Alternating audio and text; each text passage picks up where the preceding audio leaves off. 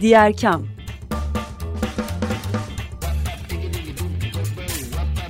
Sosyal fayda dünyasından fikirler, tartışmalar, haberler.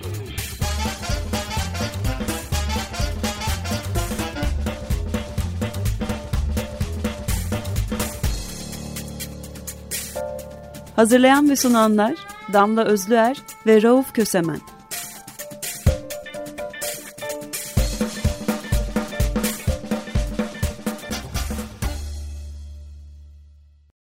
Diğer kamdan herkese merhaba. Açık Radyo'dasınız. Ben Rauf Kösemen ve ortağım Damla Özlüer'le birliktesiniz. Bir konuğumuz var bugün. İlker İbik bizimle birlikte. İlker Bey'in e, bize konuk olma nedeni yani konumuz, başlığımız yangınların etkilerini azaltmak. Ama nerede? Binalarda, e, yapılarda yangınların etkilerini azaltmak. İlker Bey Türkiye İmsat Yapısal Yangın Çalışma Grubu Başkanı. Hoş geldiniz İlker İbik. Hoş bulduk Rauf Bey. Merhaba. Hoş geldiniz İlker Bey. Rauf programı açtı. Ben de ilk soruyla konuyu açayım.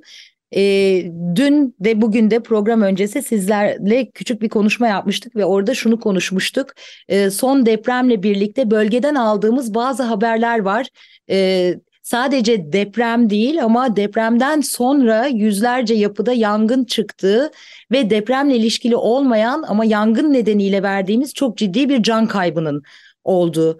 Bu bilgiyi bugün İstanbul gibi, Ankara gibi, İzmir gibi büyük kentlerin yeniden dönüşümü ve yapılarımızı baştan ele alarak planlamaya yönelik bir kavramsal çerçeve içine oturttuğumuzda yapısal olarak yangınların etkin, e, etkilerinin azaltılabileceğini ve bununla ilgili önlemlerin alınması gerektiğini söylüyordunuz. O yüzden konuyu buradan açmak isteriz.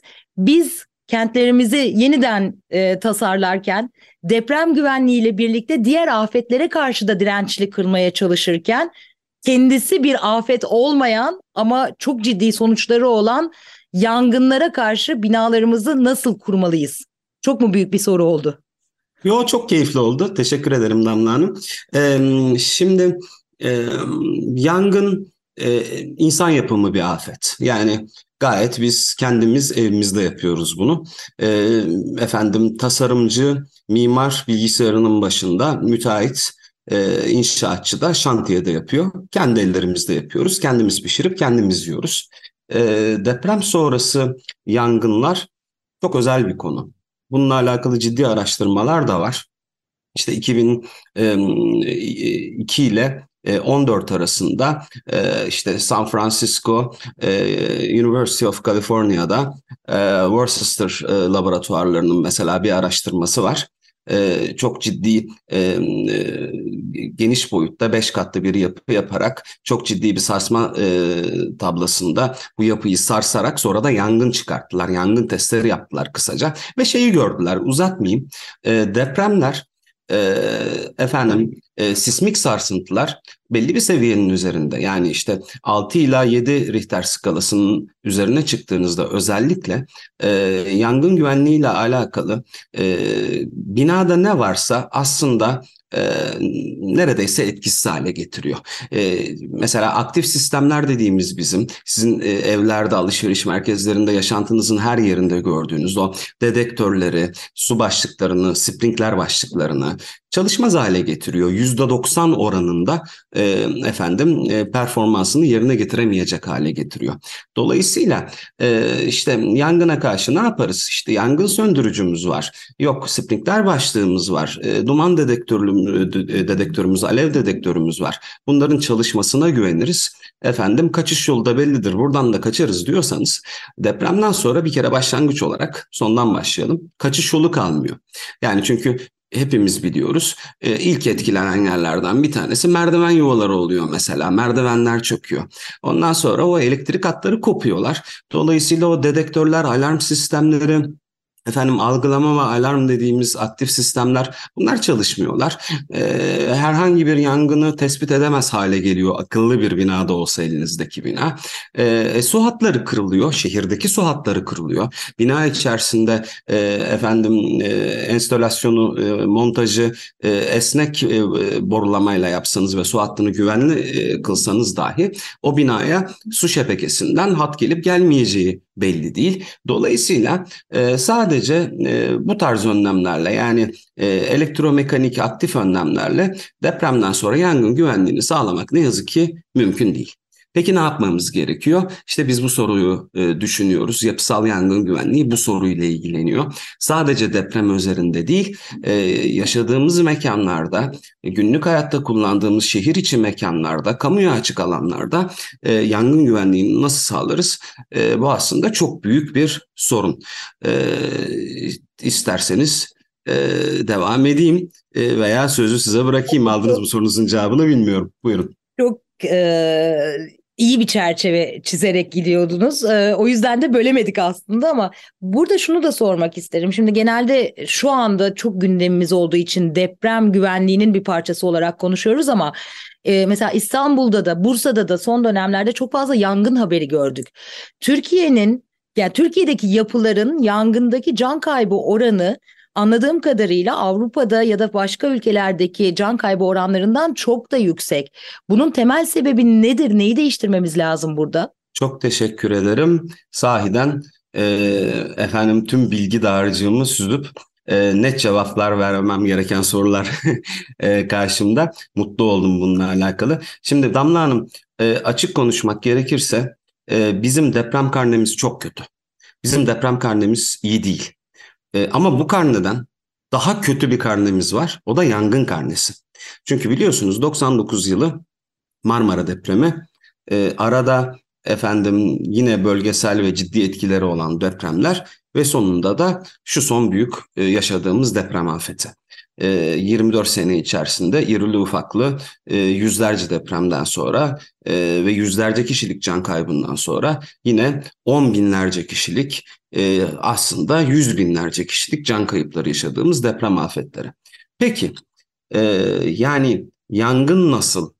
Yani deprem olmadan deprem e, babında konuşmadan, deprem çerçevesinde konuşmadan yangın karnemiz nasıl ki e, depremden daha kötü olduğunu e, iddia ediyorum ben bu karnenin veya biz iddia ediyoruz. Şöyle değerlendirelim.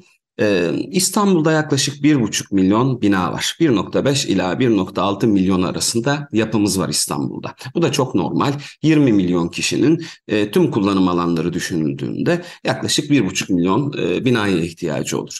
Aynı şekilde ülkede de yaklaşık 80 milyonluk bir nüfus için 6 milyon civarında bir yapımız olduğunu varsayıyoruz, öngörüyoruz, varsayıyoruz. Çünkü bu yapıların ne yazık ki hala yüzde kırkından fazlası ruhsat altında değiller.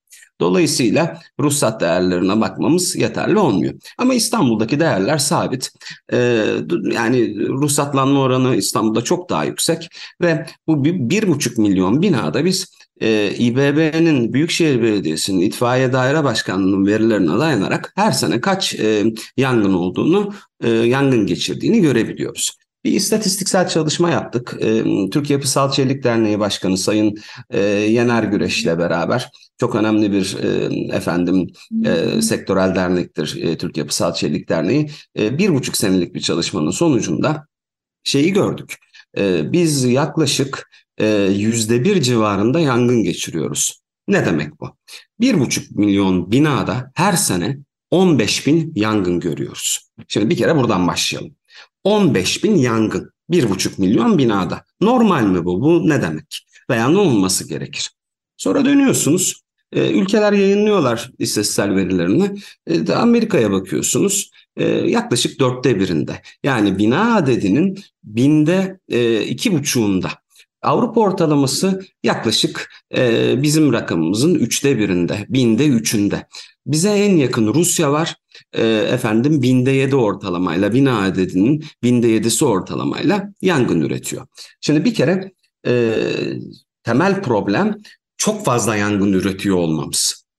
E, peki e, bu yangınlar neye sebep oluyor veya e, nasıl bir kayba, nasıl bir yıkıma sebep oluyor? Biraz da ondan bahsedelim. Şimdi eğer e, siz e, bin yangınla uğraşıyorsanız e, efendim e, önce şeye bakarsınız. Bu bin yangında kaç bina kaybettiğinize bakarsınız. Yani e, e, tam kapsamlı, tam gelişmiş e, yangın dediğimiz yangın türleri e, binayı e, ağır bir e, renovasyon, ağır bir güçlendirme geçirmeden kullanılmaz hale getirecektir. Önce bunlara bakarsınız. Ondan sonra da e, yapısal olmayan e, binanın tabiri caizse makyajını bozan veya kullanım alanlarının belli bir kısmını belli bir süre kullanılmaz hale getiren e, daha ufak, e, daha küçük çaplı yangınlara bakarsınız. Biz bunların detaylı bir şekilde e, araştırmalarını yaptık ve dediğim gibi bir istatistiksel çalışma bize şunu söyledi. Biz yaklaşık bu e, 15 bin yangında her sene 700 bina kaybediyoruz teker teker sayabiliyoruz bu binalar. Yani bu şu demek, 365 e, gün e, bir sene malum 700 bina yaklaşık günde 2 bina kaybediyoruz İstanbul'da. Bunun 4 katının Türkiye'de olduğunu düşünürsek Türkiye'de günde 8 bina kaybı var demektir. Basında ne kadarını duyuyoruz bunların? Son derece sınırlı bir kısmını. Çünkü artık yangınlar e, efendim mahalle içindeki herhangi bir yangın bir gazetenin üçüncü sayfasında efendim bir ajansın belki e, işte ilk 10 haberinde veya ilk 50 haberinde bile olmayacak sıradan şeyler haline geldiler. Haber değeri yok yani. Artık e, hani e, mesele köpeğin insan ısırması haline geldi yangın söz konusu olduğunda. O yüzden sonuçlara bakmak lazım. Sonuçta bize şunu söylüyor.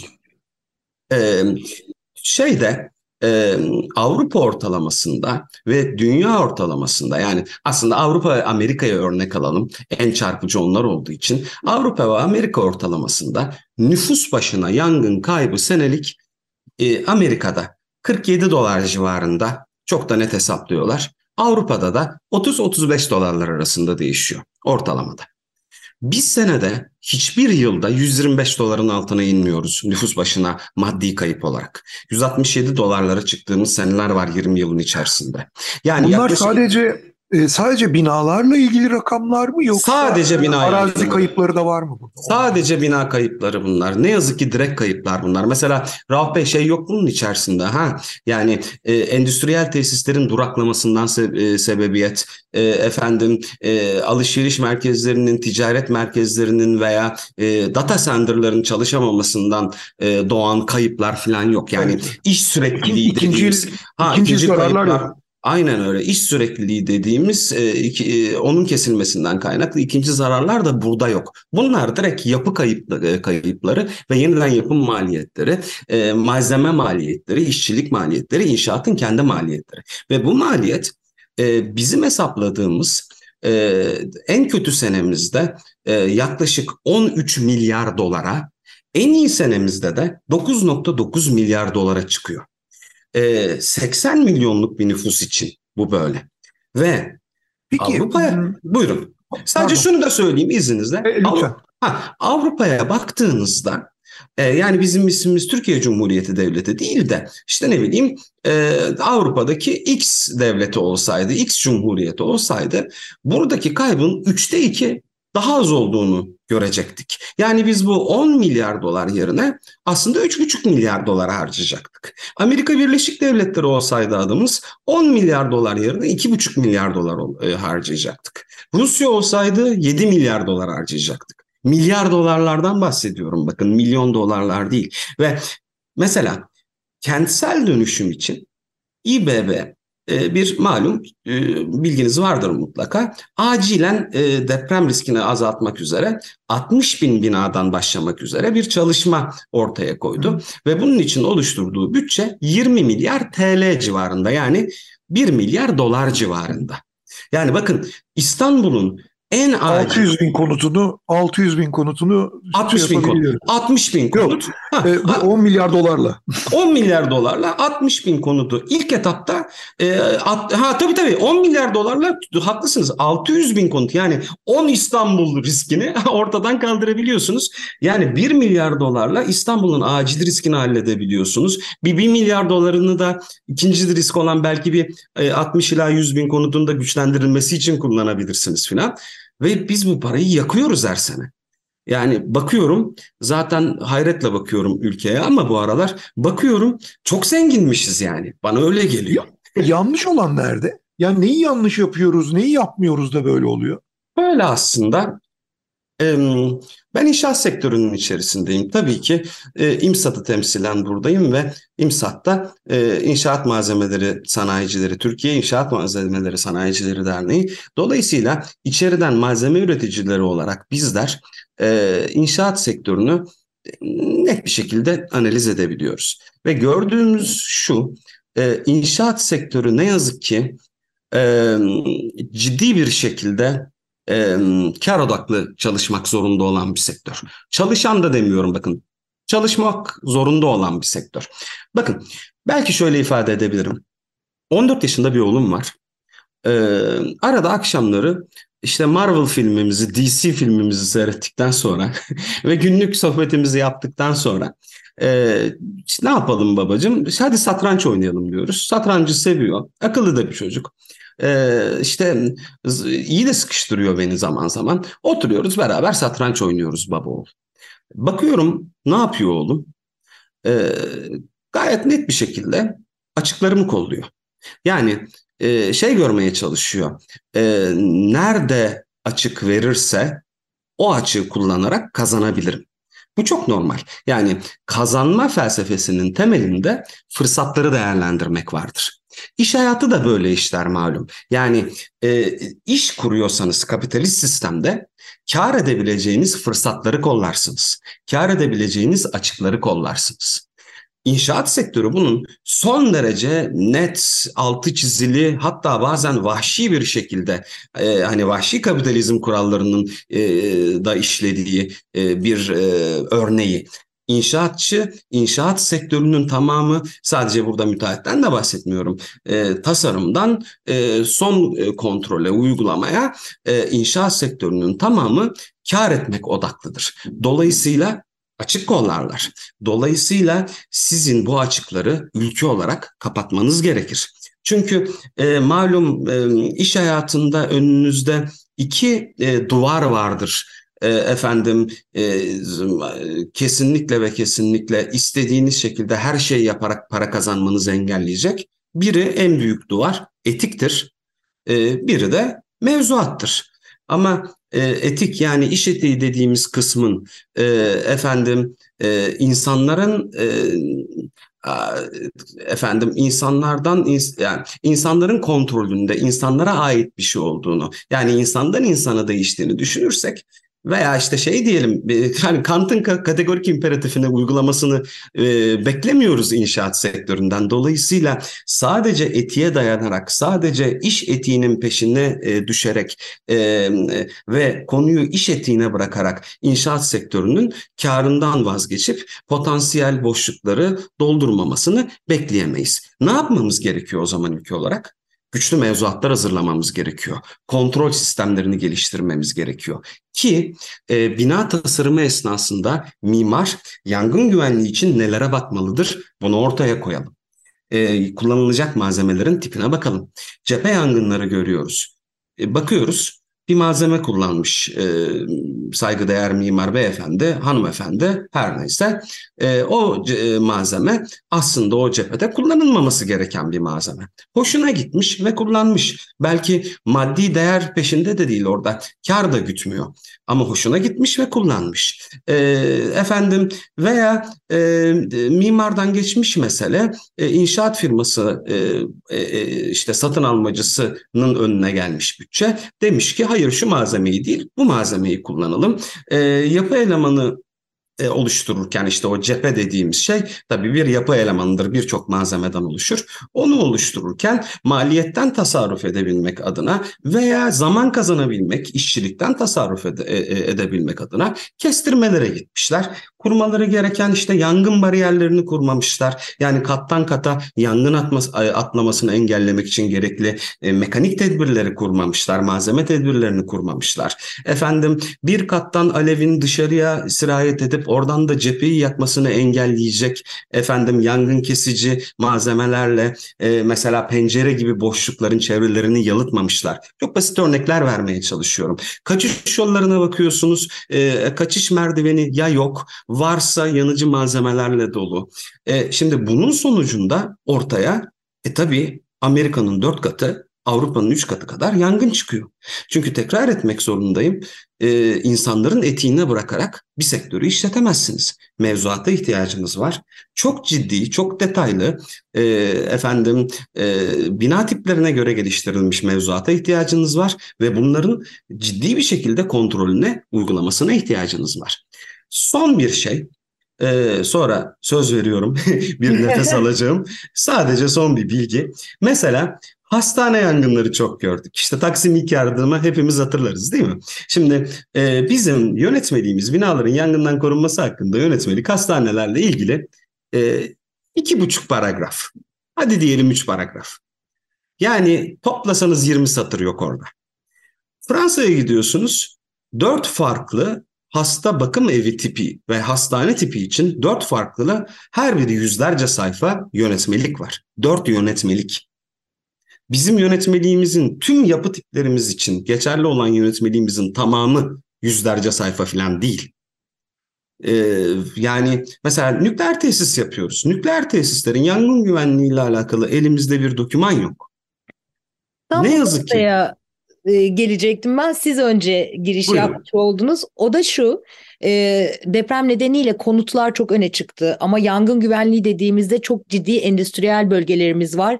E, endüstri sahalarının e, yangın dahil olmak üzere felaketlere diyelim bir kısmı hakikaten insan yapımı bir kısmı doğal e, dirençli olması aynı zamanda toplumsal sürdürülebilirlik için çok kritik bir noktada endüstriyel bölgelerimizin durumu nedir? Diyecektim hmm. siz nükleer tesislerde en tepeden giriş yaptınız. Teşekkür ederim. Ya e, tabii e, ya aslında burada tam olarak bir nefes alıp çok teşekkür etmek istiyorum size. E, çünkü ne yazık ki bizim toplumumuzda hani belli konuları dile getirebilecek, e, belli konularda işte yıllarca çalışmış, uzmanlaşmış, e, dolayısıyla e, bilgi paylaşımı yapabilecek insanların efendim kendilerini seslendirebilecekleri kanallar e, son derece sınırlı. Ya dolayısıyla benim için de ciddi bir fırsat bu, bizim için de ciddi bir fırsat. Yangın güvenliği üzerine çalışan profesyoneller için tekrar teşekkür ederim. E, endüstriyel tesislerde durumun aslında daha güvenli olmasını bekleriz. Niye bekleriz? Çünkü orada işte bu iş insanı kendi altyapısını oluşturmuştur. Ciddi bir finansman kaynağı ayırmıştır, yatırım yapmıştır ve efendim onun sürekliliğini dolayısıyla iş sürekliliğini, kar sürekliliğini düşünmektedir diye bekleriz. Ne yazık ki gördüğümüz bu değil. Niye gördüğümüz bu değil? Bunun iki temel nedeni var. Birinci temel neden e, Türk Sigorta Birliği var malum. E, Türk Sigorta Birliği'nin e, risk mühendisleri grubuyla e, geçtiğimiz 20 sene içerisinde defaten toplantılar yaptık. Ee, yine işte yangın teknik komitelerini e, işlettiğim e, sivil toplum örgütleri veya işte mesleki örgütler kanallarıyla e, ve gördüğümüz şu e, günün sonunda dile getirdikleri e, özlü söz şu oluyor. Biz ne yazık ki sigortayı kar marjı odaklı veya maliyet odaklı değerlendiriyoruz. Bizdeki sigorta maliyetleri, primleri Avrupa'nın, dünyanın yanından yakınından geçmiyor. Ee, bir konut sigortası yaptığımız zaman zorunlu DASK deprem sigortasında nasıl ki birkaç maddeye bakıyoruz. Yangında da e, efendim 10 dakikalık bir kontrolle, 20 dakikalık bir kontrolle birkaç e, maddeye bakabiliyor eksperimiz. Dolayısıyla bizim e, bu kontrolleri e, mesela endüstriyel tesislerde güçlendirip ya ben buna sigorta yapmıyorum veya şu şu özelliklerini tamamla ondan sonra sigorta yapacağım deme şansımız yok diyorlar. Dolayısıyla bu gelişmiş ülkeler dediğimiz grupta Japonya'da, Kore'de yani G8'de aslında hepsini saymayayım. G8'deki ülkelerde gördüğümüz sigorta etmeniyle yangını, e, yangın riskini azaltmak bizde ne yazık ki işlemiyor. Çünkü e, ne nedir oradaki mesele? Endüstriyel tesise sigorta firması der ki kardeşim şu önlemleri alırsan e, bunun e, sigortanın maliyeti bu kadar düşer. Oradaki sigorta maliyeti de işte milyon dolarlar çerçevesinde veya işte 10 bin dolarlar, 100 bin dolarlar çerçevesinde azalabileceği için adam e, o iş o iş insanı o yangın güvenliği tedbirlerini almakta ayak diremez. Bizde bir kere bu çalışmıyor. Şimdi gelelim ikinci noktaya. Mevzuat noktasına. Ee, dediğim gibi endüstriyel tesislerle alakalı bizim özel bir e, yangın güvenlik mevzuatımız yok. Binaların yangından korunması hakkında yönetmelik e, diyor ki işte minimum şartlar bunlardır. Yapı tipleri de yaklaşık olarak şunlardır. Risk gruplarına filan ayırmış Allah'tan. Buralarda biraz daha özel tedbirler alınmalıdır filan diyor. Ama mesela şey demiyor. E, enerji santralleri için e, özel koşullar bunlardır demiyor. Şey hatırlıyorsunuz değil mi? Ege yangınlarında ciddi bir risk yaşadık. Evet orman yangınlarına diyorsunuz Evet orman yangınları. Bu arada toparlamamız gerekiyor İlker Bey. Programın sonuna geldik. Hı. Bu endüstriyel alanlarda özelleştirilmiş ve segmentlere ayrılmış yönetmeliklerimiz yok. Temel sorunun bu olduğunu anlıyorum. Ve kontrol yok.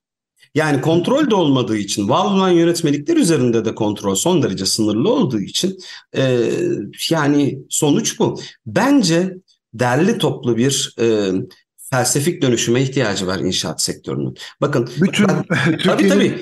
hemen hemen her alanında olduğu gibi. Yani ee, yani aynen öyle. Buyurun. Evet. Böyle bitirelim diyorum. Türkiye'nin yani her bence doğru. olduğu gibi yangın güvenliğinde de bir e, zihinsel dönüşüme ihtiyacımız var. Yani e, izin verirseniz e, bir satır daha etmek isterim. E, prag, pragmatik çözümlerle e, bu kadar ciddi boyutta riskler ortadan kaldırılamaz. Ee, sadece bunu söylemek istiyorum. O yüzden tamamen katılıyorum. Felsefik ve e, düşünsel bir dönüşüme ihtiyacımız var. Teşekkür ederim tekrar. Biz teşekkür ederiz. Ee, İlker İvik bizimle birlikteydi. Yangın güvenliği üzerine konuştuk. Ee, diğer kamdaydınız Açık Radyo 95.0'da. Ben Rauf Kösemen ve Damla Özler'le birlikteydiniz. Hoşçakalın diyoruz. Hoşçakalın.